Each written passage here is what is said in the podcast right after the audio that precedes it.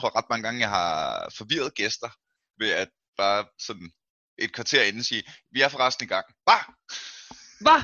Pis? Fuck? Lort? Jeg vil gerne sige det højt, at nu har jeg altså trykket på knappen. Fedt.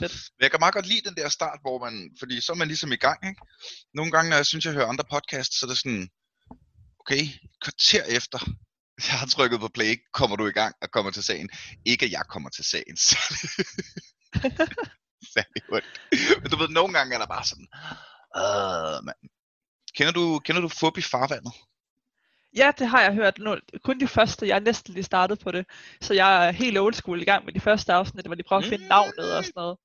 Ja, det er mega hyggeligt. Jeg elsker de der comedy podcast, det er de bedste. Elsker. Ja. Jamen, Fubi Farvandet er jo... det tør jeg godt sige. Det er selvfølgelig ikke min egen lille baby, men det er totalt min yndlingspodcast. Jeg har endda været så privilegeret at være med at være gæst et par gange. Fedt. Og de gør netop det der.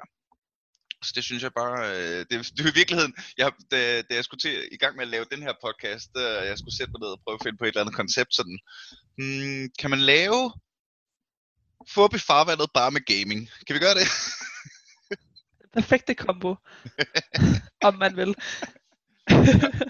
Jeg har ikke haft Mikkel med endnu, jeg ved ikke om han spiller noget. Men hvis han spiller noget, kunne det jo være, at han spillede Animal Crossing med sine unger. Det er som alt muligt. Det kunne godt tænkes. Vi skal snakke om Animal Crossing. Det skal vi. Og det er et forfærdeligt spil. Altså, det er helt håbløst. Jeg har ikke set noget lignende i 100 år. Altså, det er forfærdeligt, og ingen bør starte på det, hvis de ikke har startet allerede. Det lad være. Det er altså Animal Crossing New Horizons til Switch. Yes, til Switch. Det er det nemlig. Som jo er et fuldstændig vidunderligt værktøj til at starte med Switchen. Ja, det er et absurd fed konsol. Altså, jeg er typen, der har alle konsoller, gamle som nye, og Switchen er den ved siden af min PC, jeg bruger allermest.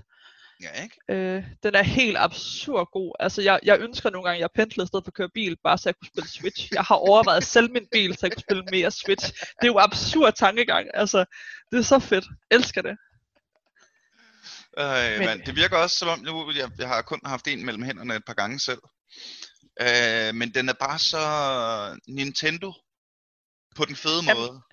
Altså, det er jo det, Nintendo gør godt. De gør den der brugeroplevelsen og gameplayet, er altid det, der er i fokus for dem.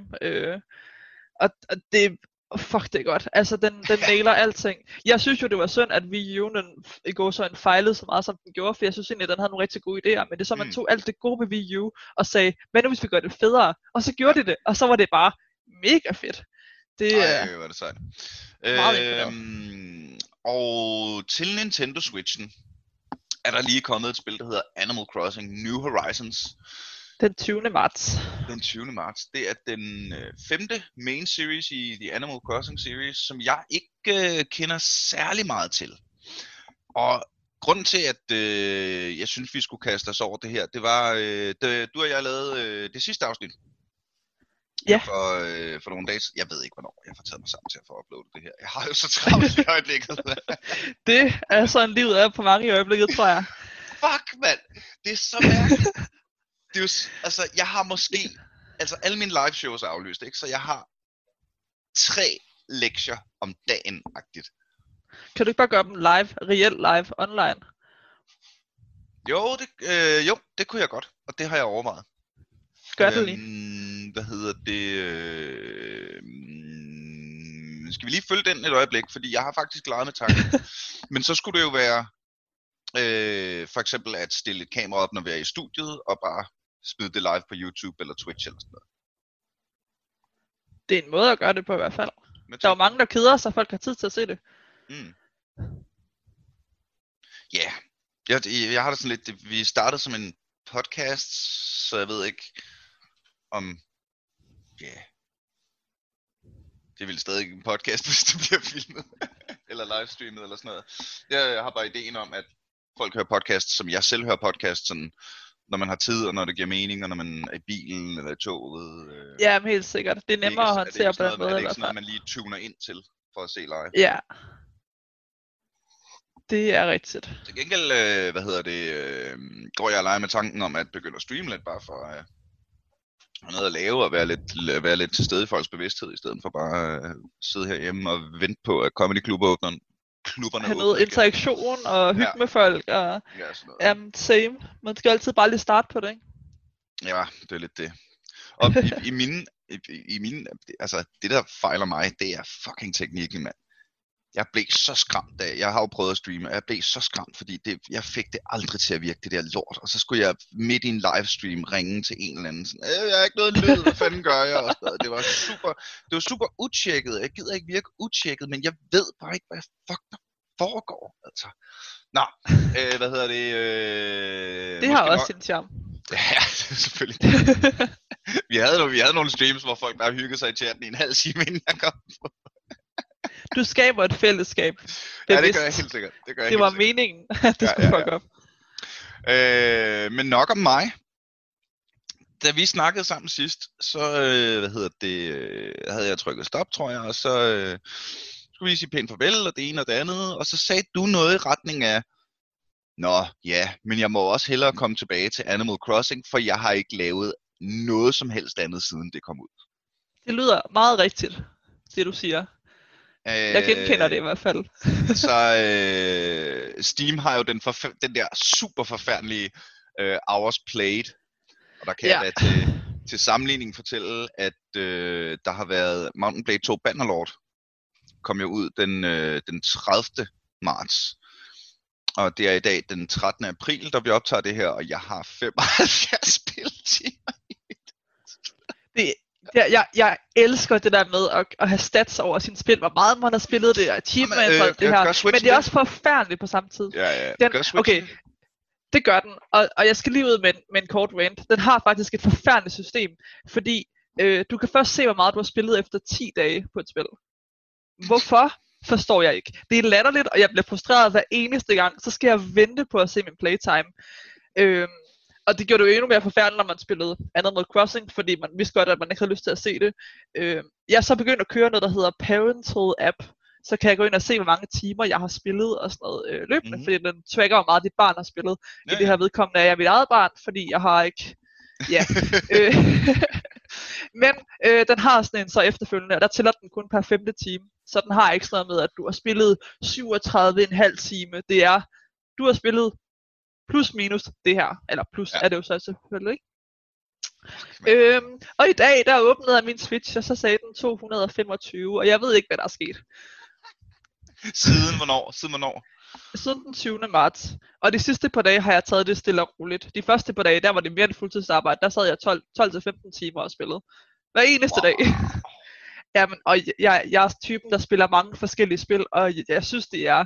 absurd mærkeligt ikke at have spillet andet i snart 3 uger, men jeg kan ikke slippe det. Det er så sindssygt. Ja, hvis man, det kan jo være, at man ikke hørte det tidligere afsnit med dig, hvis vi lige skal få etableret dig. Du er Kaja. Det er jeg. Kure fra... Også det. Og ikke Kyré. Det er rigtigt. Fra Kajas Arcade på YouTube. Mm-hmm. Og du er sgu nok et af de mennesker, altså, i hvert fald den i min omgangskreds, der har spillet flest spil. Det, den titel tager jeg gerne på mig. Ikke? Altså, du er jo, jeg prøver i hvert fald. Du får det første indie-nørd. Ja. Og bruger meget tid på at spille og finde og snakke om indie-spil. Blandt andet på din YouTube-kanal. Og så havde du din... Var det sidste år, du havde den der, du skulle gennemføre et nyt spil om ugen? Jeg blev færdig med den i marts efter 3 år, og der havde jeg gennemført 156 spil på 156 uger. Ved siden af, jeg har gamet andre spil, vel og mærket også. Så det er sindssygt. Og så efter hver spil har jeg lavet sådan en lille kort anmeldelse af spillet, hvor jeg skriver, hvad det er, hvor lang tid der er taget, og hvilken genre det er. Jeg tror vist, at det var 76 konstant dags gaming kun på den udfordring. Ej, hvor er det sejt. Så det er både for at sætte dig op, så lytterne er med på, hvem du er, men det er også for ligesom at sætte scenen for, når en person, der spiller så mange forskellige spil, ikke kan spille andet, lige pludselig bare siger, fuck alt andet. Fuck alt, hvad jeg er. Nu lægger jeg lige hele mit livsfilosofi op. Det er så sindssygt, og jeg plejer at bruge 2-3 timer på Steam-nettet hver dag for at indie-scoute og kigge på nye spil og se, hvad der rører sig. Jeg har ingen anelse om, hvad der sker pt på PC. Det er absurd. Jeg ved ikke, hvad der er at spille. Altså, jeg ved ikke, hvad der sker. Og, igen, lad mig være spil det her spil her. Det ødelægger alt, jeg står for. Og, jamen altså. Jamen, lad os prøve at åbne den op. Det er et live simulation video game. Der kører i real time. Der kører i altså 1-til-1 real time. Ja, så du kører samme tidsskema, som du har i virkeligheden. Præcis, og der er åbningstider, der er tidspunkter, du kan komme ind på ting, der er ting, du skal nå at købe inden, der er din shop lukker, og alt fungerer samme tidszone som dig selv. Og det samme med måneder, året og events, og alt følger dit liv. What? Så ja, så det er en livsstilsændring at starte på det her spil. Jeg tror ikke, du forstår det. Der er så folk, og jeg har filosofien, folk skal spille spillet, som de gerne vil. Personligt vil jeg gerne spille spillet, som det er lavet. Men der er det, der kaldes timeskippers eller time travelers. De går så ind i deres kalender og ændrer tidspunkter og datoer, fordi de gider ikke at vente til næste dag. Så der er nogen, der spiller på den måde. Jeg vælger så at spille den 100% med kalenderen rigtigt, uden at skippe og sådan noget. Så altså for mig, der er helt ny til serien, lige at kigge en enkelt YouTube-video for at prøve at finde ud af, hvad det er, vi arbejder med. Det er jo nok inspireret af Sims. Altså, det er altså... Se hvor god jeg er til at forklare ting. Men det er mere sådan, at du bygger et samfund op, kontra du har et hus. Du bygger op med en familie. Nå, ja, men altså sådan, hvad hedder det? På simulation. Jamen overordnet gameplay-agtigt, ikke? Det er noget med, det er en når jeg siger Sims, så mener jeg på den måde, ligesom du i The Sims laver dit eget hus, og du, hvad hedder det, i Sim City bygger ting og hygger. Det er, altså, det er ikke God of War gameplay, hvor du har et stort sværd og på ingen måde, det er live simulation, er nok bedre sagt end at sige, det er Sims, for det synes jeg måske lidt er en stretch. Men jeg har kun spillet de 2 nyeste, skal det sige, så jeg er ikke tilbage fra de old school af. Men konceptet er, at du er tilflytter i New Horizons tilfælde på en ø, hvor at der er ikke noget. Folk bor i telte og sådan noget, og det er så meningen, du skal bygge den her ø op stille og roligt. Dit hus skal du ikke bygge sådan noget med, at du siger, at så skal der være et værelse her og her og her, men du får en boks, du fylder ud, og så kan du få nye rum til, og så den boks udvidet, hvis det giver mening. Så du har ikke meget kontrol over, hvor du sætter væggene og sådan noget. Og så man rejser der til på sådan en resortbillet eller et eller andet. Og der er så ham her, Tom Nook, som han formelt hedder. Alle, der spiller det, ved godt, han reelt er en mafia-boss, men det er så en anden side af sagen. Men du hjælper så ham med at bygge øen op, og du skal give ressourcer til at få shoppen op at køre, og du skal få rådhuset op at køre, og generelt bygge det her samfund op, hvor du får nye beboere til, hvor du maks kan have 10 forskellige. Så på den måde er det, igen, du bygger samfundet op, kontra at du bygger det ned. Altså, det er ikke så specifikt dig, du bygger op, ikke? Men hvad hedder det? Nu siger du... Der er lidt vind. Sådan der. Tilbage igen. Tilbage til underholdningen. Men har man en main character, eller skifter man igennem? Skifter man fra de forskellige players, eller ting? Nej. Du spiller som en karakter, som er sådan lidt... Det er menneskeagtigt, eller det er et menneske. Og der kan du vælge hårfarve, hudfarve, og du kan have skifte tøj og sådan noget på den. Men alle andre er dyr. Derfra Animal Crossing. Ja. Og så skal man... Virker det som om... egentlig bare sådan non-lineært. Det er ikke noget med, at du skal fange den der fisk for at unlocke den der crafting tool, som giver dig adgang til den der gødning, som kan give dig... Nej, det er ikke på den måde, som mange survivals har bygget op på. Det er mere, at den ligger op til, at du skal fange en af hver og afleverer til et museum for at fuldføre museumet, så den kører rigtig meget på collectibles, også hvor man hjælper hinanden på andre øer og sådan noget med at få de ting, man mangler. Så man skal ikke noget der, men der er nogle elementer i det med, at hvis man så har plukket, nu skal jeg komme med et eksempel, hvis du får nok af den samme ressource, så kan den godt unlocke det, de kalder for do-it-yourself recipes, fordi at man får en åbenbaring og tænker, så kan jeg lave det her ud af det her. Men det er det eneste, det gainer direkte. Og hvad kan det for eksempel være? Nu siger du recipes. Ja, det hele spillet. Hvis vi tænker, der er en lytter, der slet ikke har spillet spillet, og slet ikke aner, hvad der foregår. Ja. Recipes er det, du bygger alting ud af. Alt fra dine tools, til at du bygger, at der skal være en bænk, til du gerne vil have, at du har et blomsterbad, eller du ved, alle mulige mærkelige ting. Så alt det, der er omkring øen, er baseret på de recipes, du bygger fra. Så man går hele tiden og leder efter nye recipes til at lære mere og mere og mere. Og man har ikke nødvendigvis de... Jamen det får du enten ved de her såkaldte åbenbaringer, det kan komme i en flaskepost, det kan være nogle af dine beboere giver dig sådan en, og siger, hey, jeg har fundet på det her, eller du kommer ind, og de er ved at bygge noget, de siger, kunne du godt tænke dig at lære at bygge en stol og lave ud af æbler, og så siger man, jo, og så bygger man en stol ud af æbler, og så hammer den, og ikke lige ved, hvor den skal stå hen. Så det er meget det her med, at man grinder, altså collectibles og do it yourself er en af de ting, man grinder rigtig meget. Jeg går efter at have bygget alle de ting, jeg får recipes til, så man går også og skal samle ressourcerne til det og sådan noget, blandt andet. Og er der et endgame? Altså, bliver du færdig på en eller anden måde?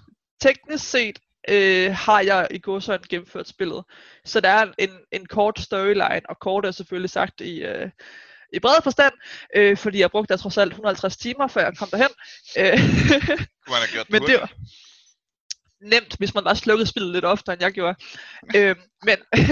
Men det går ud på, at man kommer til den her ø her, og ham er Tom Nook, han er kæmpe fan af en musiker, der hedder KK Lucky, mener nok det er. Og han vil rigtig gerne have, at vi kan tiltrække ham her superstjerne til vores lille bitte ø, så du skal prøve på at gøre øen så fin og så fancy og få nogle beboere til, så der kommer omtaler om øen. Og så endelig, så er øen fin nok, og så ringer Isabel, som er sådan en, der også arbejder sammen med Tom Nook, og siger, hey, vi kan få ham her med ind, og så spiller den en koncert, og så kommer der egentlig rulletekst, som jo officielt er der, hvor man siger, okay, spillet er slut. Men spillet begynder først rigtig efter. Er det sådan, det lyder jo helt World of Warcraft-stilen, ikke? Altså, det tager 200 timers grinding, før det er i gåseøjne færdigt, og der starter spillet og begynder først at blive grineren. Ja, ligesom med roguelites og sådan noget, ikke? Altså, det er meget fedt. Men det er fordi, at der får du de sidste tools, så der kan du begynde at lege Minecraft på øen, og du kan skubbe rundt på vandet og sådan noget ting. Så din kreativitet, den bliver sådan virkelig, er der plads til, efter du har haft ham på besøg. Men så er der 100 andre ting, man kan gøre for at sige, at man reelt har gennemført spillet. Der er 100 viser af achievements og ting, du ved, så skal du have solgt 1000 stykker ukrudt og sådan noget. Det er en achievement i sig selv måske, ikke? Altså der er virkelig meget af sådan noget. Og så skal jeg have været til 100 fødselsdage med villagers og sådan noget. Jeg skal have haft 100 koncerter ved ham. Han kommer kun om lørdagen. Så hver lørdag der skal jeg ind og lige få et point, fordi ellers så bliver jeg aldrig færdig med den achievement, ikke? Altså. Og villagers har så fødselsdag en dag om året? Ja. Der er en altså, på hver dag. Det fysiske år? Ja. Hvis du skal til Carstens fødselsdag, hvis der er en achievement, der hedder, du skal til Carstens fødselsdag, og det er den, lad os sige, den 13/4/2020, og Carsten han har fødselsdag den 1/2/2021, så må man vente. Men man kan så tage rundt på andres øer, så for eksempel, jeg er med i flere communities med Animal Crossing, fordi heyo, det er mit liv. Men så i dag for eksempel, der var der en, der havde fødselsdag, og så skriver man lige, hey, ham her, han har fødselsdag med mig i dag, jeg åbner lige min ø. Og så stormer man hen til den ø og giver ham en gren, og så bliver han glad og giver en gave tilbage igen, og så får man lidt point, og så kan man tage væk igen. Så på den måde kan man godt komme lidt hurtigere igennem det, men det er stadig mange dage, man skal igennem. Og så er der bare fest på Carstens ø. Det er der. Den 1. februar. Ja. Alle skal til den fødselsdag. Ikke så fordi der er en villager hver dag. Den her achievement, de lige skal have. Ja. Der bliver bare stormet til øen. Det er så hyggeligt. Hold nu kæft, mand. Så alt det går ud på, at man skal ramme på forskellige dage. Der er jo et helt stockmarked baseret på Animal Crossing. Jeg ved ikke, hvor meget du ved, men det er et kæmpe element af det, og der er rigtig mange memes og jokes og videoer omkring det. Men hver søndag inden kl. 12, der skal man snakke med hende her, der hedder Daisy Mae, som er en bjørn, der har snotnæse og sådan en kur på hovedet fuld af turnips, altså roer. Og der, der siger hun så, at hendes roer koster, lad os sige, 92 bells, fordi det er currencyen i spillet. Ja, og så skal du så stilling... hvad? Bells? Ja, klokker, ja. Og det er det, man handler i, det er det, de hedder. Og så skal man så tage stilling til, hvor mange man vil købe. Men man kan så snakke med sine venner, hvem der har en endnu billigere pris, du kan købe roer til. Og det bruger vi også communities til at sige, at jeg er nede på 91, eller jeg har 88, og det er sindssygt billigt for eksempel. Så stormer alle til den ø, køber for alle de bells, de har lyst til. Jeg brugte 900.000 bells i går søndag, hedder det. Og så de næste par dage, du skal have solgt dem inden søndag, der kan du sælge dem til en profit. Og hver dag, 2 gange om dagen, før og efter 12, der kommer der en ny turnip price på din ø og på alle andres øer. Så man skal ind og se, køber de turnips for 120 bells, eller 180, eller... Ja. Kan man rollespille det som sådan en aggressiv corporate type, som bare skal have alle bells i verden? Det er lige før. Altså, folk er meget aggressive omkring det. Altså, at jeg er på 900.000 er lavsat. Jeg synes, det var absurd mange penge. Jeg mangler stadig at betale af på lån, og ham der Tom Nook er klar for at dræbe mig. Har du låneklokker?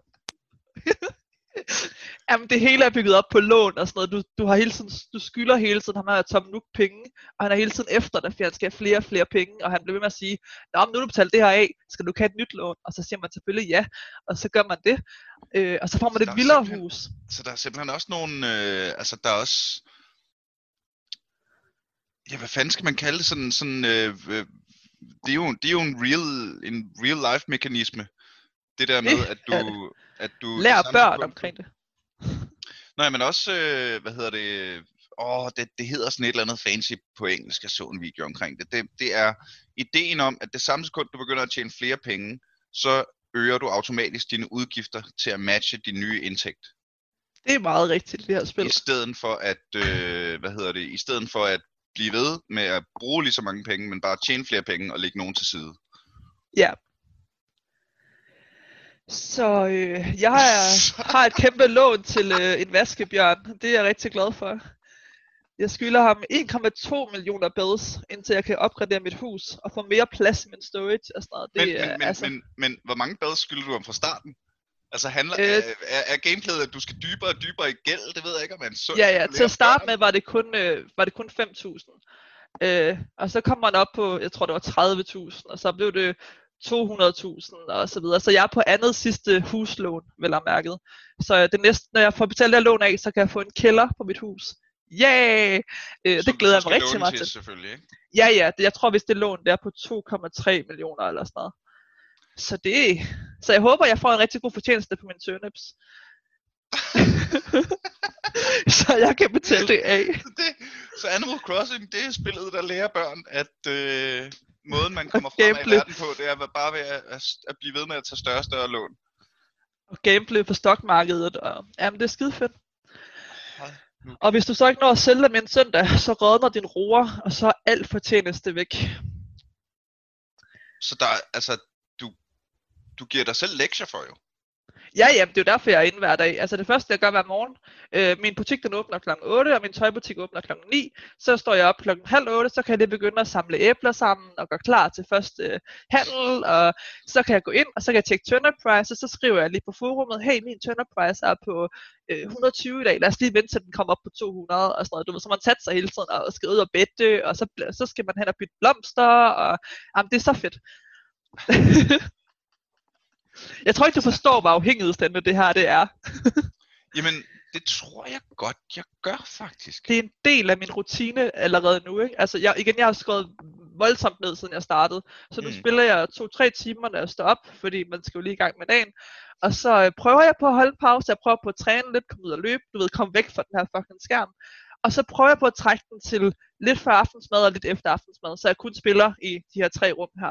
Det er lidt svært, men jeg prøver på at skære ned til altså, 6 timer. Jeg tænker, jeg kommer til at tænke på, når om 20 år eller sådan noget, ikke? Når VR-teknologien er sendt helt afsted og meget mere... Og der er kommet noget nyt. Meget mere let tilgængeligt af det hele. Og der er kommet noget nyt, altså det er jo en... Det er jo en reel ting, at folk kommer til at bare sådan, fra det der virkelige liv, ikke? Altså det blæser lidt derude, og det er sådan lidt koldt, og... Ja, det er fandme farligt.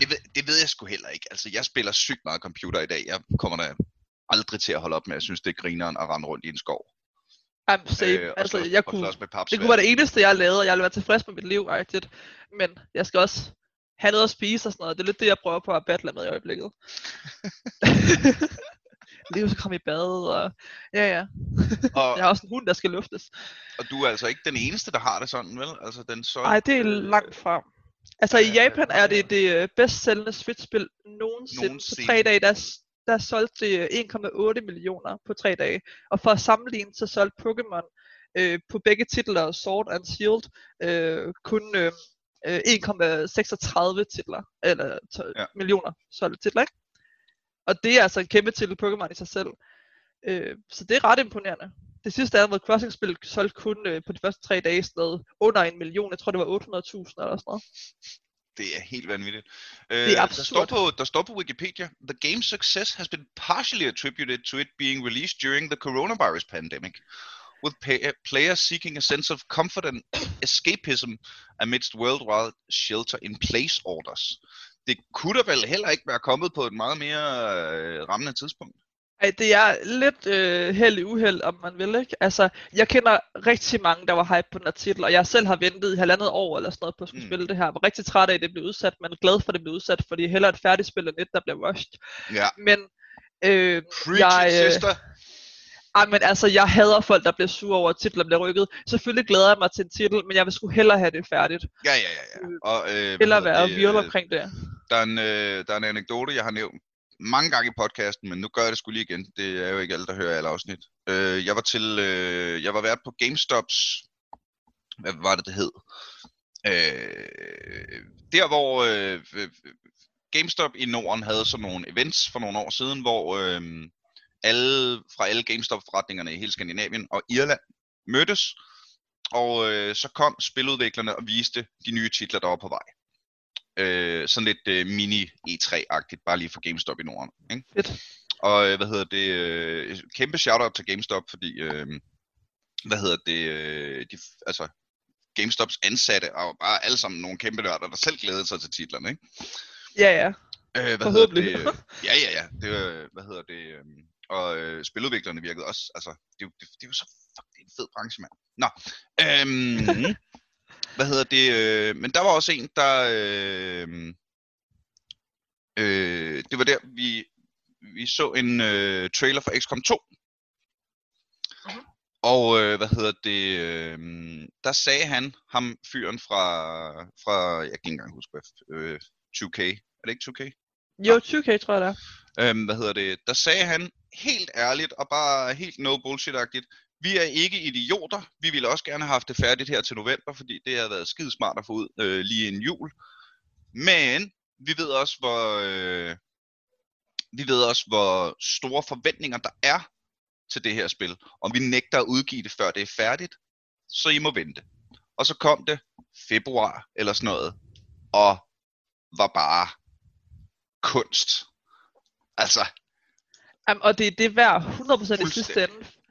Det er jo svært at tilgive et spil, der kommer ud og ikke er klart. Det kan godt være, at de prøver på at relaunch det og så videre, men det slår ikke så hellere for folk til at vente på lortet. Du ved, folk har 100 andre ting at spille i stedet for. Jeg kunne snakke mega meget omkring Hataris bullshit, fucking lorte-launch af Rollercoaster Tycoon Worlds, men det må blive en anden gang. Men det ødelag hele deres fucking franchise, at de får deres release og deres titel og deres arbejde op. Jeg kan stadig være sur i dag. Nu åbnede jeg den med Bannerlord tidligere. Det er jo lagt op som en åben beta. Og de siger helt, altså der er masser af skills, der ikke er implementeret endnu, og der er, jeg brugte det sygt lang tid på at grinde tactics op til, der var sådan en perk, man kunne få, der hedder, du må stille dine tropper før en slåskamp. Hvilket jeg var, altså sådan, fuck, den skal jeg bare have, for jeg er sygt træt af den der stress med, at det samme sekund slåskampen starter, så skal jeg sådan kigge rundt og finde en bakke og sætte bueskytter op på og sådan noget, mens jeg bliver charged. Yeah, yeah. Ikke? Ej, det glæder mig til, og den virker ikke. Og så sådan måske et par timers gameplay, der er gået. Det er jo ikke Animal Crossing. Nej. Tider vel, men... Nå, der er noget af det, der er der, men man ved jo, man går med til det, når det hedder beta. Ja, lige præcis. Og plus, at det der ligesom er tingen med... Det var bare for at sige, der er selvfølgelig også forskellige måder at gøre det på. Men selve pointen er, når du udgiver et spil som færdigt, så skal det kraftedeme være færdigt. Det skal det. Ikke alle de dårlige undskyldninger. Og Animal Crossing, har du, skal vi lige tage den? Har du oplevet bugs? Noget i den retning? Fordi det ser ikke så poleret ud. Det er det også, og jeg er virkelig glad for, at det blev udsat. Jeg tror, de udtalte noget om, at de manglede simpelthen at gøre det sjovt, eller et eller andet. Og det må man sige, det lykkedes for dem. Så det har lige fået det, de skulle have i orden, og måske lidt for meget. Jeg har ikke personligt selv oplevet nogen. Der har været nogle ting, og der har været nogle exploits, de har udnyttet, som de har fjernet løbende. Der har været ret mange updates. Jeg tror, vi er på 1,14a i dag, eller sådan noget. Så der har været et par updates. Ja. Men det har jo selv været exploits, og så har der været... jeg ved ikke, om du har set nogle Animal Crossing memes overhovedet? Nej, ikke før nu, hvor jeg kigger på min computer og skriver Animal Crossing meme. Så der har været det her famøse påskeevent, hvor der kommer den her søde påskehare, som er en sur mand i et kaninkostyme, vil jeg sjove sig selv. Men han siger så, okay, påsken er startet, du har indtil den 12. så i går, april, til at finde en masse æg, og så skal du bygge de her 13 forskellige recipes, inden jeg kommer igen den 12. Og hele øen er fyldt op med æg. Altså absurd meget. Så hver gang du står på et træ, så i stedet for at der kommer et træ ud, kan du få et trææg. Hver gang du fisker, kan du få et vandæg i stedet for en fisk, og så videre, så videre, så videre. Det var meget sjovt den første dag. Rigtig mange blev ret sure efter 2 dage, eller sådan noget, fordi at så står man og prøver på at fiske, og får det op at køre, og så får man de der fucking lorte water eggs igen, ikke? Så det er rigtig mange memes på, så det er en af de ting, de også har tilpasset, de har skruet lidt ned for æggene igen, fordi altså, det var det eneste, du fik, det var fucking æg, og man prøver på fucking at få fisk ind, ikke? Altså, det, nogle gange er det der, altså jeg kan godt se spiludviklerne, ideen om, det er super sejt, så lav, altså, Fortnite havde kæmpe succes med de der events. Ja. Jeg synes ideen er super god, og jeg er nok en af dem, der er mindst sur over hele ægge-eventet, fordi at, hallo, det bliver den 13. og så kan vi spille videre, som vi plejer. Slap af, det gjorde til undergang, og det giver også noget, du kan spise dem, så du får energi, og du kan også sælge dem. Ja. Men jeg forstår godt frustrationen bag det, det er mere det. Altså, jeg spillede Borderlands 3 for nylig. Og det er også godt. Som er sygt godt. Og det var, jeg spillede det med drengene, og alt er fantastisk. Jeg spiller den der melee-karakter, fordi det har jeg haft mest grinerne over i de andre. Ja. Yeah. Det er sjovt at bokse folk. Det giver mig griner på hver dag, ikke? Så kommer der sådan et Halloween-event, hvor... nogen af de her marauders og banditter, man skyder, de bliver hjemsøgte. Som gør, at når man skyder dem, så kommer der et spøgelse ud af dem, der prøver at flyve hen til dig. Og hvis det rammer dig, så bliver du terrified. Og så løber du lige lidt langsommere og rammer lige lidt dårligere. Fedt. Men hele min ting er, at jeg skal tæt på folk og slå på dem. Så skal I lade være med at putte 50% flere monstre ind, og alle de monstre, I putter ind, fucker dig op, hvis de kommer tæt på dig. Fuck, det er sjovt. Så hele din klasse er ødelagt i det event-agtigt. Motherfucker, altså. Fuck, det er dumt. Hvad helvede. Det er dårligt balanced. Ja. Og så tænker jeg jo, så kan man vel slå det fra? Nej. Fuck, det er dumt. Hvad helvede. Jeg tror faktisk ikke, jeg har spillet... Jeg har ikke spillet Borderlands 3 siden. Det dræbte simpelthen mit Borderlands 3-flow. Jeg spillede det i jul, og desværre ikke blevet så langt med det. Jeg havde ikke nogen at spille det med. Men jeg har ikke været udsat for de der ting, heldigvis. Ellers så tror jeg, at jeg var stoppet der, ikke? Men altså, det er jo ret vildt, hvor det ene ting kan ødelægge hele oplevelsen, ikke? Ja, ikke? Og der er da sikkert nogle Animal Crossing nerds, der har haft samme oplevelse. Altså, der er flere på forumet, jeg er i. Hvad siger du? Der er flere på det forum, jeg har været i, hvor de siger, at de har nærmest ikke spillet de sidste par dage, fordi de har været så mætte på den her æggeoplevelse, at bare skulle have det overstået. Og var klar til at spille det igen nu her. De har kun lige været inde en time eller to, lige for at klare dailies, du ved, og så man har været ud igen. Du ved, småting. Så er det jo en pligt. Altså, jamen, det er en pligt. Hygger man sig så stadig med at lave dailies? Det gør man. Altså, jeg hygger mig med det, men det er jo sådan andet ting i Animal Crossing. Du er nødt til at logge ind hver dag, ellers så bliver din ø sur, dine ting kan gå i stykker, du ved, din beboer kan flytte fra dig, og du ved, du mister dine streaks, og du ved, så der er en pointe i, du skal åbne spillet hver dag. Wow. Igen, lad mig købe det. Du dør, altså. Jamen, men, og det er ret syret. Altså, du kan godt skippe en dag eller to, men du ved, man skal gerne holde det hele ved lige, for at du ved, du har et godt flow. Mm. Dem, der timeskipper for langt, der kan de godt komme tilbage til en ø, selvom der var gået en time i deres liv, som skal til at genopbygges på nogle punkter. Jeg ved ikke, om du har set hende, den gamle bedstemor, der spiller Animal Crossing. Nej. Hun er så sød. Det var en artikel, der kørte, jeg tror det er for 2 år siden omkring, der hende er den gamle dame. Hun har fået en 3DS af sit barnebarn, og hun har fået Animal Crossing New Leaf. Kan livet blive bedre? Det tror man ikke. Men hun sidder så og spiller det her, og havde på det tidspunkt spillet det 3.000 timer. Så hver dag var hun inde og kigge til sine blomster, og hun har brugt så lang tid på det. Men hun har så nu fået en Switch og New Horizons, og var på det tidspunkt kommet op på 4.000 timer spillet i New Leaf og sådan noget. Og hun er faktisk blevet en karakter i spillet. Jeg har hende tilfældigvis på min ø. Det er hyggeligt. Ej, hvor sejt. Og, så der er nogen, der... Eller... Nej. Hun er meget sådan, du ved, i stedet for at strikke, så sidder hun i sin... Ja, men hvordan har du... Altså, det var en viral artikel, der kom ud for noget tid siden, hvor folk var sådan lidt, og så havde folk punget ud til, at de gerne ville give hende den her Switch eller et eller andet. Så artiklen kom op igen nu her. Ej, hvor fint. Ja, så, yes, ved, hun havde bare åbnet spillet hver dag, for hun skulle lige ind og sige hej til alle sine villagers, og hun skulle lige kigge til sine blomster og vende dem, og sørge for, at der var styr altså, det. Min kære mor spiller rigtig meget Hay Day på sin iPad, ikke? Jeg troede ikke, det eksisterede stadig, men okay. Jamen, og det gør det sgu. Fedt. Det er jo så noget med, at hun, sidder hun med hendes mand ved siden af, ikke, og sådan noget, har du nogen jordbærskat, ikke? Og så mødes de lige og bytter, og så, så sidder han, du ved, med brillerne nede på næsetippen, og hovedet godt tilbage, ikke, og så... Og så en gang imellem, så ringer han til sin datter. Heidi, jeg skal bare lige høre, kan du ikke lige logge på? Jeg mangler simpelthen nogle... Hvad fuck? Det er sødt. Et eller andet, ikke? Altså. Og jeg har da sagt til dem, prøv her, altså, og især til min mor, når du går på pension her om et par år, så skal du fucking streame det. Altså, så en gammel hyggelig dame, der sidder og spiller Hay Day, det altså...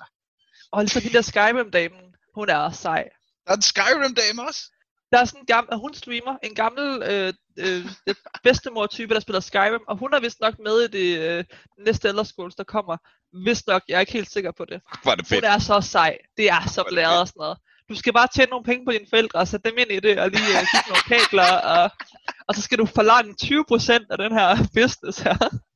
Det er en investering. Det er det. Nu er det svært at lave live. Det er svært at lave live comedy i de her tider. Jeg bliver pensionist streamer manager. Det er sådan en helt emporium, du ved. Nej.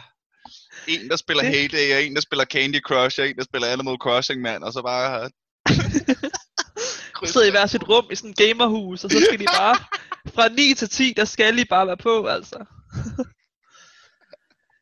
Det synes jeg, du gør. Jeg er klar for at se det. Så tager vi kaffe og maltbolsjepause en gang.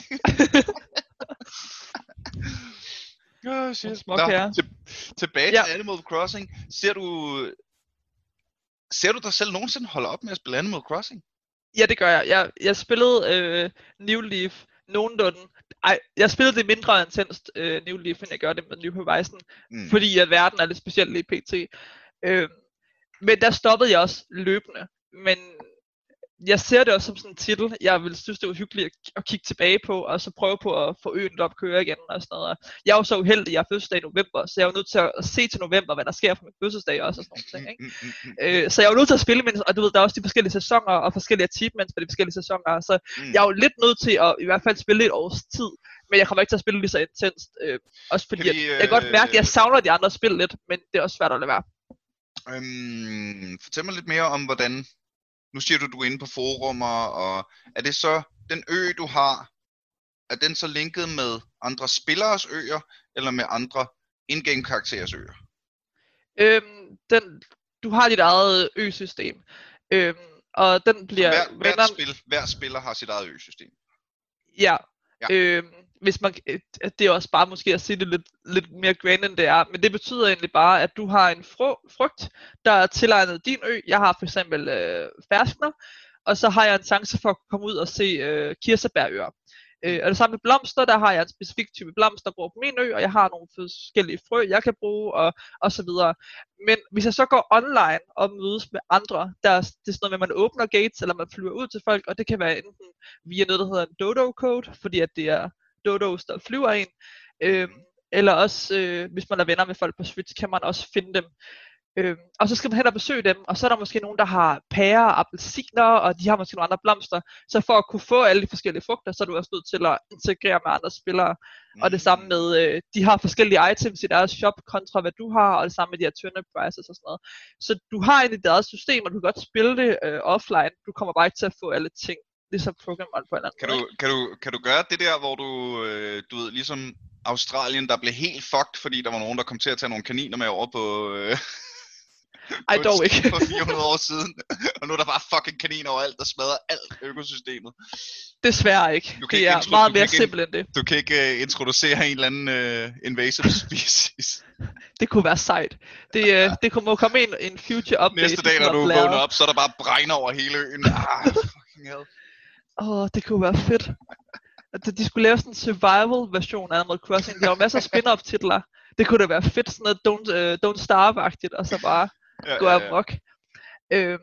Så det er også derfor, jeg synes, det er fedt at være en del af the communities. Jeg har for længst fået alle frugterne, men så planter man et frugt og får et træ, og den giver så frugt, og man kan plante flere. Så jeg har også altid i min inventory plads, der kan give 3 frugter af hver til nye spillere, så de kan komme ordentligt i gang og få plantet nogle ting og sådan noget, fordi det er lidt den der grind i starten for at få en plantage op at køre og sådan noget ting. Ja, jeg går... det er forfærdeligt. Jamen, det er bare forligning om, at i starten det er 200 timer eller sådan noget, ikke? Nej, det er måske 60 timer, der bare er starten, ikke? Okay, ja, god. Ja. Nu går jeg jo bare finpudser øen, og betaler min lån af, og du ved, ligesom livet. Men det er jo netop det. Men hvad er så... Altså, er der et endgame med de der lån, hvis vi lige kan vende tilbage til dem? På et eller andet tidspunkt, bliver du gældsfri på et tidspunkt? Jeg er ikke nået dertil. Jeg ved, der er de her huslån. Jeg ved ikke, om der kommer mere efter. Jeg tror ikke, at der er mere efter huslånene. Men det er jo selvfølgelig også farligt at sige nu, når jeg stadigvæk mangler det sidste. Så jeg vil betale af på det andet sidste, og så når jeg får kælderen, så skal jeg også betale det af. Og så tror jeg ikke, der er flere efter. Skal du så ikke bare have et hus mere på øen ved siden af? Det kan man ikke. Man har bare sin egen ø. Okay. Og det, hvis du deler Switch med en, du kan jo have split dine accounts. Og du gerne vil spille Animal Crossing begge to, I kan ikke få hver jeres ø, I er nødt til at dele som den samme ø og spille på tværs, men det er kun den ene, der egentlig reelt spiller spillet, og den anden er egentlig bare gæst på øen. Der kan man så have et hus hver, men det er simpelthen det dummeste. Spillet er jo blevet reviewbombet baseret på multiplayer co-op-delen. Det er absurd, men det er den eneste måde, man kan sådan, du ved, være to på en ø på. Ja. Medmindre man kommer på besøg. Ja, men så bor du ikke på deres ø jo. Ja, jamen, det er det. Ja. Så du, den er blevet reviewbombet? Ja. Og det er fordi, at... Hvad er et reviewbomb? Det er, at man går ind, og så lægger man en masse negative reviews på Metacritic, eller whatever, ikke? Og så prøver man på at få scoret ned. Den samme bruger? folk gør det i grupper, alle sammen går ind, og så skriver de en masse negative reviews, fordi de er sure over en feature eksempelvis. Nogle gange er det ret legit. Warcraft 3 Reforged blev reviewbombet med god grund. Men du ved, folk forsøgte at gøre det samme med Animal Crossing, baseret på den her med, at du skulle købe 2 Switches, hvis du var 2 personer, der reelt gerne ville have den fulde oplevelse. Du kan ikke bare gå ind på din egen profil og spille spillet på ny, fordi at den lukker til, at der kun kan bygges én ø per Switch, hvilket er latterligt af sig selv.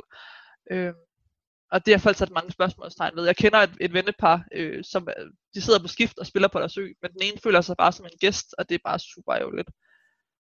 Det ødelægger halvdelen af oplevelsen i hvert fald for den anden person. Hvorfor tror du, de har valgt det? Er det bare sådan en kølig... så sælger vi jo flere Switches og flere... Altså, jeg tror helt sikkert, at de håber på at sælge nogle flere Switches på det. Men jeg tror også, at de har noget balancing ting i det. Det her med, at du ikke bare laver 3 øer, og så kan du klare det hele selv. Altså, det giver dig måske en fordel, hvis du bare kører flere øer på én gang. Men jeg synes, hvis det er det, der er tilfældet, så synes jeg, det er en dårlig grund. Fordi så hvis du har råd til at købe 2 Switches, så har du jo stadigvæk en fordel. Ikke? Altså, hvor stopper den grænse? Og i sidste ende, det er et hyggespil. Altså, slap af. Giv folk deres ø. Jamen, er det et hyggespil? Er det,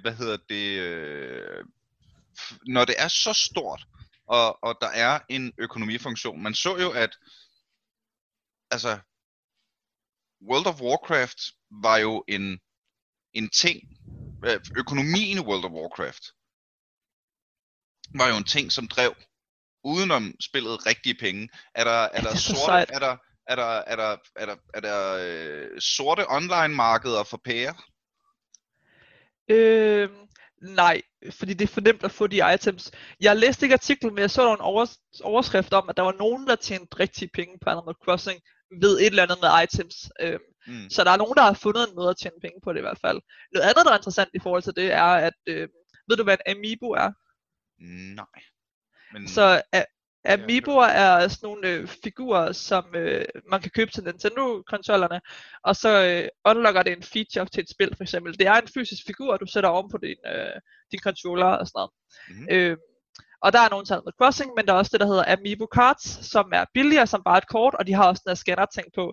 Og den kan man få med nye villagers til sin ø. Men de er rippet væk pt. Fra folk, der har købt det i tidligere sammenhænge, og de er steget sindssygt meget i pris, og folk de prøver på at tjene kassen på de her fucking papkort nu, fordi folk bare skal have de her villagers til deres ø. Jeg fik bare en stak dupes af min ven, som jeg bruger, jeg har bare sad rundt, I skal bare have amiibo calls, det er mega smart, så kan I skifte villagers ud meget nemmere, og lige bare sådan, man kan ikke få fat i den, Kaja. Nå, okay, de er åbenbart steget absurd meget, og folk de prøver på at lave... Bitcoin simpelthen. Jamen, det er lige før, og der er kommet sådan nogle Android-ting, som går bagom, og du kan scanne ind på din telefon og sådan noget, som er sådan lidt ikke så legalt måske, og sådan noget, du ved. Så der er mange, der prøver på at udnytte det her, fordi der er penge i det. Så sælger de måske access til det for $50 eller 50 kroner, jeg kan ikke huske det. Jeg har kigget nærmere i det, ikke? Så det er meget fedt, at folk er gået så meget intens på det. Og det er jo også svært at finde fysiske spil til Animal Crossing, fordi at det bare er rippet væk alle steder. Hvor er det grineren, at noget, der er så simpelt og børnet og cute, og folk de bare er klar til at gå Black Friday mode på forfærdelige ting, ikke? Det synes jeg er sejt. Det er fedt, det kan gøre det ved det, altså på en eller anden mærkelig måde. Men det har ramt det rigtige. Jeg kender nogle enkelte, der har fortrudt købet, men man skal også meget være til den her genre spil, før det er sjovt. Hvis du forventer God of War, så bliver du sgu nok skuffet, ikke? Altså... men det kan noget helt specielt, altså hvis man kan lide sådan noget som Stardew Valley, hvor man går og hygger sig og sådan noget, det er jo det her bare på coke, ikke? Ja, vel også fordi det...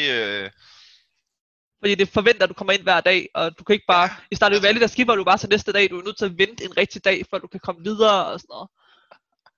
Men det giver dig også... Det giver dig også en... hvad er det, jeg leder efter? En agenda? Det får det til at virke mere, lidt ligesom i det der med, der var så stor snak om i Red Dead Redemption 2, det der med, at det tog så lang tid at ride nogen steder hen. Ja. Det tror jeg, der er nogle spillere, der virkelig, virkelig godt kan lide. Jeg synes, det var pissehyggeligt. Sådan helt, jeg synes virkelig, det var fedt. Jamen så er du jo... målgruppen, åbenbart. Ja. Ja. Og du er tydeligvis ikke alene, altså. Det er jo lidt det, der er jo en grund til, at man typisk laver det. Udover at give mere playtime, det giver jo hurtigt på ekstra timer, bare ridetid. Mm. Men ja, altså det giver dig et mål hver dag, og der har også lige været et fiskeevent, så skulle du nå at fange en masse fisk i løbet af dagen. Altså du ved, så skulle alle bare ind og spille det. Det der med, at spillet giver dig hele tiden undskyldning til at kigge tilbage igen i spillet. Hvilket er jo super smart set fra deres side af. Lidt forfærdeligt for os andre. Ja. Så der sidder et hold inde i spiludviklerkontoret, og simpelthen sådan, hvordan kan vi fastholde dem i denne her uge? Ja, det er lige før. Jeg ved ikke, om der er events hver uge. Det har været lidt intens her i starten, fordi så kom der bare Easter med det samme, og der har lige været sådan noget med, at Cherry Blossoms fald, der havde du lige nogle dage til at fange ressourcer sammen til det, og... Men jeg ved ikke, hvor meget der kommer løbende. Den har hvordan får man at vide, at er der en kalender, man går ind i og siger, jeg skal lige være opmærksom her på i morgen? Eller er det... Altså, season events bliver ikke advaret om. Det sker bare, fordi året kører rundt-agtigt. Men for eksempel fisketurneringen, og der får du sådan en, du har sådan en board, hvor den siger, på lørdag, der skal du fange fisk til det her, det her, det her. Og så tænker man, jeg skal fange fisk på lørdag, og så... Nu er det selvfølgelig en unik situation, vi sidder i, sådan i verdenssituationen lige i øjeblikket. Har du aflyst real-life ting? Eller kunne du se dig selv aflyse real-life ting? Fordi, det er jeg sgu ked af. Jeg kan ikke komme. Jeg skal lige der handle turnips. Ja. Nej, det kunne jeg ikke. Jeg har da jo joket med en af mine venner, der skulle holde fødselsdag åbenbart, hvor jeg siger, at det skulle du da aflyse. Der er tørnepris, altså det var i går, han var altså Jesus Christ, useriøst. Men nej, det kunne jeg ikke.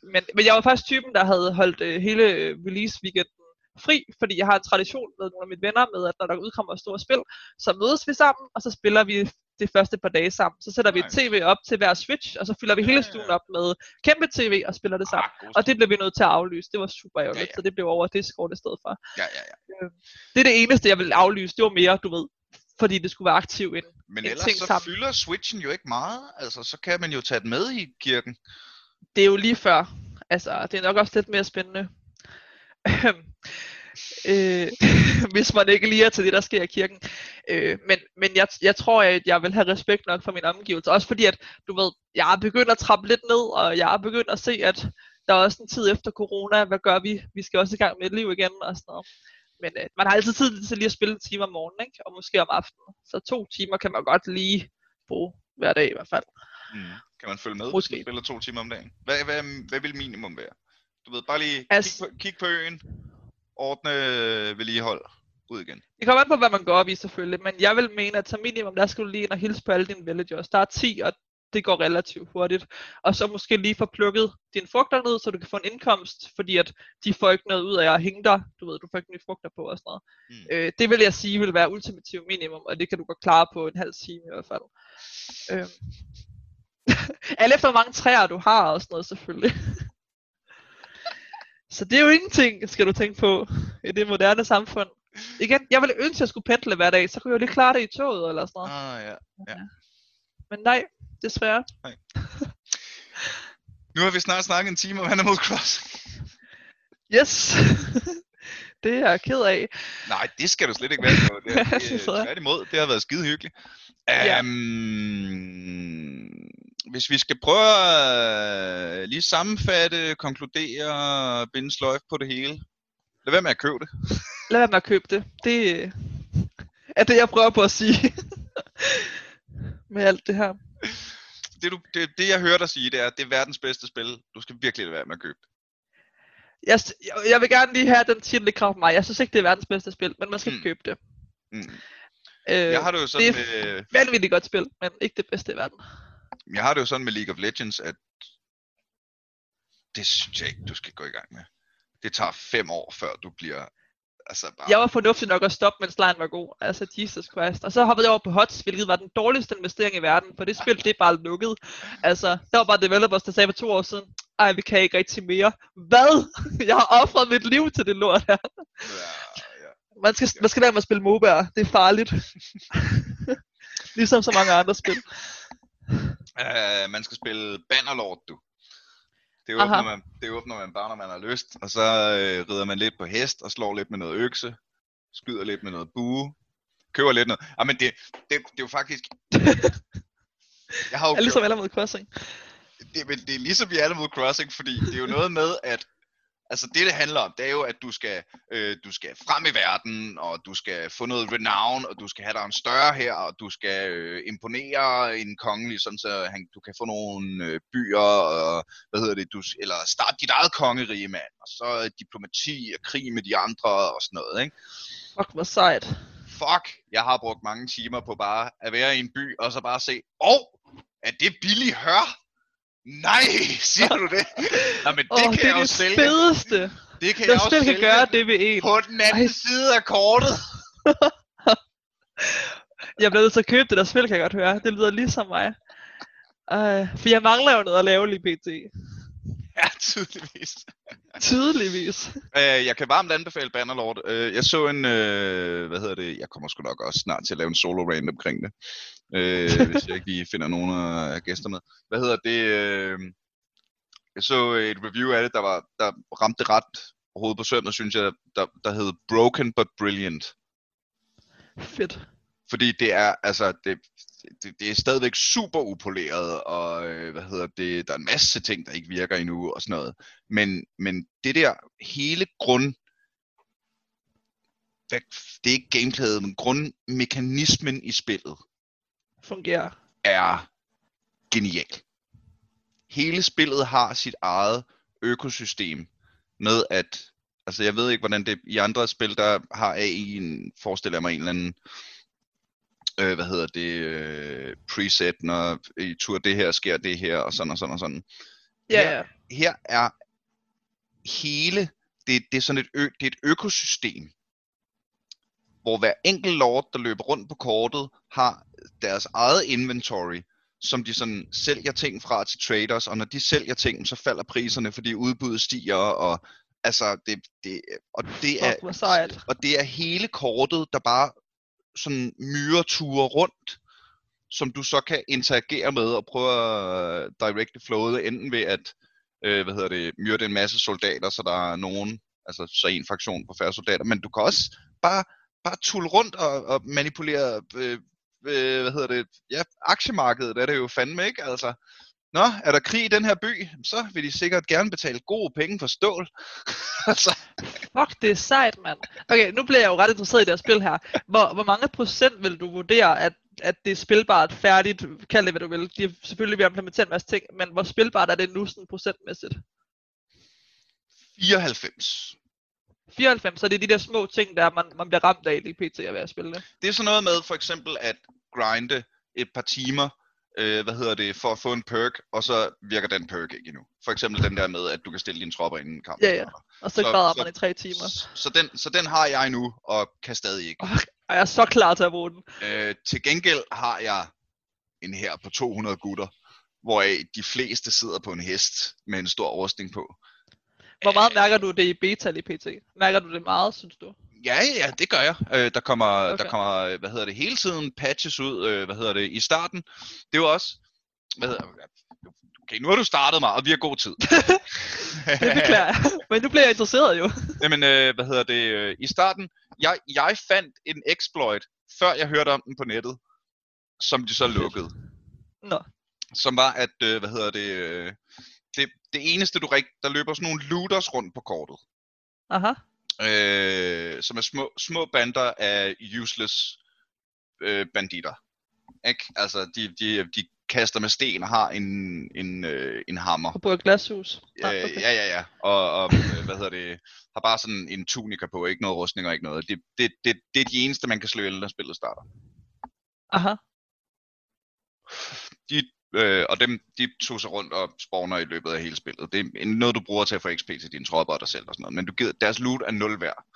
Der fandt jeg ud af, at hvis man tog de der hamre og sickles og læger og ting og sager, de render rundt med, ikke? Som rimelig useless våben. Hvis du tog dem og gik ind i en by og gik ind i smeden, og så smed de her ned til deres grundressourcer, som er, hvis du tager en læ og putter ind i en smedje, så kan du smide den om til noget jern og noget træ. Men jern og træ er her mange penge værd. Så jeg tjente boksen på bare banke useless banditter, tag deres skrald, og så løb ind i en by og smide det om til stål, og så løb hen til en by, hvor der var krig, hvor der var gode stålpriser, og så sælge det der. Det har de for eksempel. Og så jeg på nettet, at sådan, det her er en her smart måde at tjene penge i early game på, og det er fjernet på den seneste patch, og det er altså, det er kun 2 uger gammelt det her spil, ikke? Ja, ja. Hvad hedder det? Våben, så finder de ud af, okay, crossbows er alt for dyre, der er ingen, der bruger dem, jamen, så kommer der en patch, hvor så... Altså, der sker hele tiden... Der er meget balancing og tilpasninger. Ja. Så det er sådan super flydende hele tiden. Men det er jo også noget, beta er til for. Det er jo netop balancen, synes jeg. Altså, der vil få det til at være sjovt reelt, de ting, man har bygget stenene på, ikke? Så plus lige, altså... Giv mig lov til at stille min bueskytter op på bjerget, inden kampen starter. Det, også bare sådan... Fordi det er jo ret realistisk, det er middelalder kampsimulator, ikke? Der er ikke nogen fireballs, der er ikke nogen drager, der er ikke noget, noget som helst, vel? Det er soldater, og de kan have sværd, skjolde, eller buer, eller spyd, og så kan de sidde på heste, eller de kan ikke sidde på heste. Og det er ligesom, hvad der er, ikke?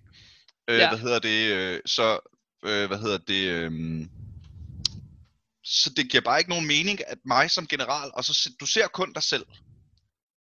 Sådan over the shoulder. Og så kan du sådan vinke bueskytter til højre og kavaleri til venstre og så videre, ikke? Men det giver bare ikke nogen mening, at du kommer ridende, og så ser du langt væk, der er en fjende her og der. Hvis vi nu tager vores bueskytter og vores fodsoldater og vores kavaleri og vores hestebueskytter, og så stiller dem i... Hvad med en stor klump? Hvordan? Er det ikke? Ja. Vi skal slås mod den her. Nej, ja, okay. Hvis vi starter i en stor klump. Jeg synes også, når vi marcherer igennem kortet, der er det super mest effektivt, hvis vi bare så tæt sammen som overhovedet muligt. Fucking hell, mand. Og det skulle da pikke nederen, mand. det er sådan noget, jeg håber, der kommer. Jeg fikset med tiden. Men nok om det, og nok om Animal Crossing. Nu siger du jo, at man ikke skal købe det. Du siger lidt, at man skal prøve det, ikke? Man skal lidt prøve det, og man skal lidt være klar på, at du ikke har noget. Altså, ryd din kalender, og så spil det lige aktivt i 2, 3, 4, 5, 6 uger, eller sådan noget, ikke? Yeah. Tag en forlænget ferie, jeg er ligeglad. Det er det værd. Fedt, mander. Kaja, tusind tak, fordi du havde lyst til at snakke igen. Det var skide hyggeligt. Hvis man skal følge lidt med i, hvad du render og laver, så er det Kajas Arcade på YouTube. Og Facebook. Hovedsageligt. Ja, undskyld, det er rigtigt, det er Facebook hovedsageligt. Det sagde du også sidst. Kan man finde din ø og købe nogle billige roer? Ikke direkte, for det er ikke sådan en offentlig ting, men... Nej. Så det er noget med at håbe på at være på det samme subforum, som du har rendt rundt på? Ja, der deler jeg den ret ofte til gengæld. Så prøv at se, om I kan finde mig. Det er sådan en forsinket æggejagt med min ø. Ej, du har lige givet dem en achievement mere. Ja. Hvis de kan referere til, at de har hørt mig snakke om det her i den her podcast, så giver jeg fandme en masse frugter. Jeg er ligeglad. Fedt, mand. Det er hermed en udfordring. Det er en achievement, I kan jagte i Animal Crossing. En anden achievement, I kan jagte, det er gotta catch all them likes på Facebook, jo. Tag endelig og smid en like på Facebook. I de her coronatider kommer der måske også en gave eller to ud til jer den vej. Det er også den nemmeste måde at komme med ris, ros eller kommentarer eller gode idéer til noget andet, I gerne vil høre om, eller nogle mennesker, I har lyst til at høre snakke om det. Jeg kan slet ikke beskrive, hvor meget det betyder for mig, at der er nogle mennesker, der har valgt at støtte den her podcast inde på tier.dk, især i de her tider. Jeg er virkelig, virkelig glad for. Tusind tak. Det allerbedste, du kan gøre, hvis du har lyst til at støtte hele projektet, det er selvfølgelig at lytte med igen næste gang. Vi en gang til aldrig FK. Og fortæl alle dine gamervenner om det, så vi kan få nogle flere lyttere og overtale verdensherredømmet. Jamen, når det er en snakkepodcast, så kan man godt sige overtale verdensherredømmet. Det gør du bare. Jeg dømmer dig ikke. Fedt. Nå, det er kraftet med en bombshell. Den lukker vi på.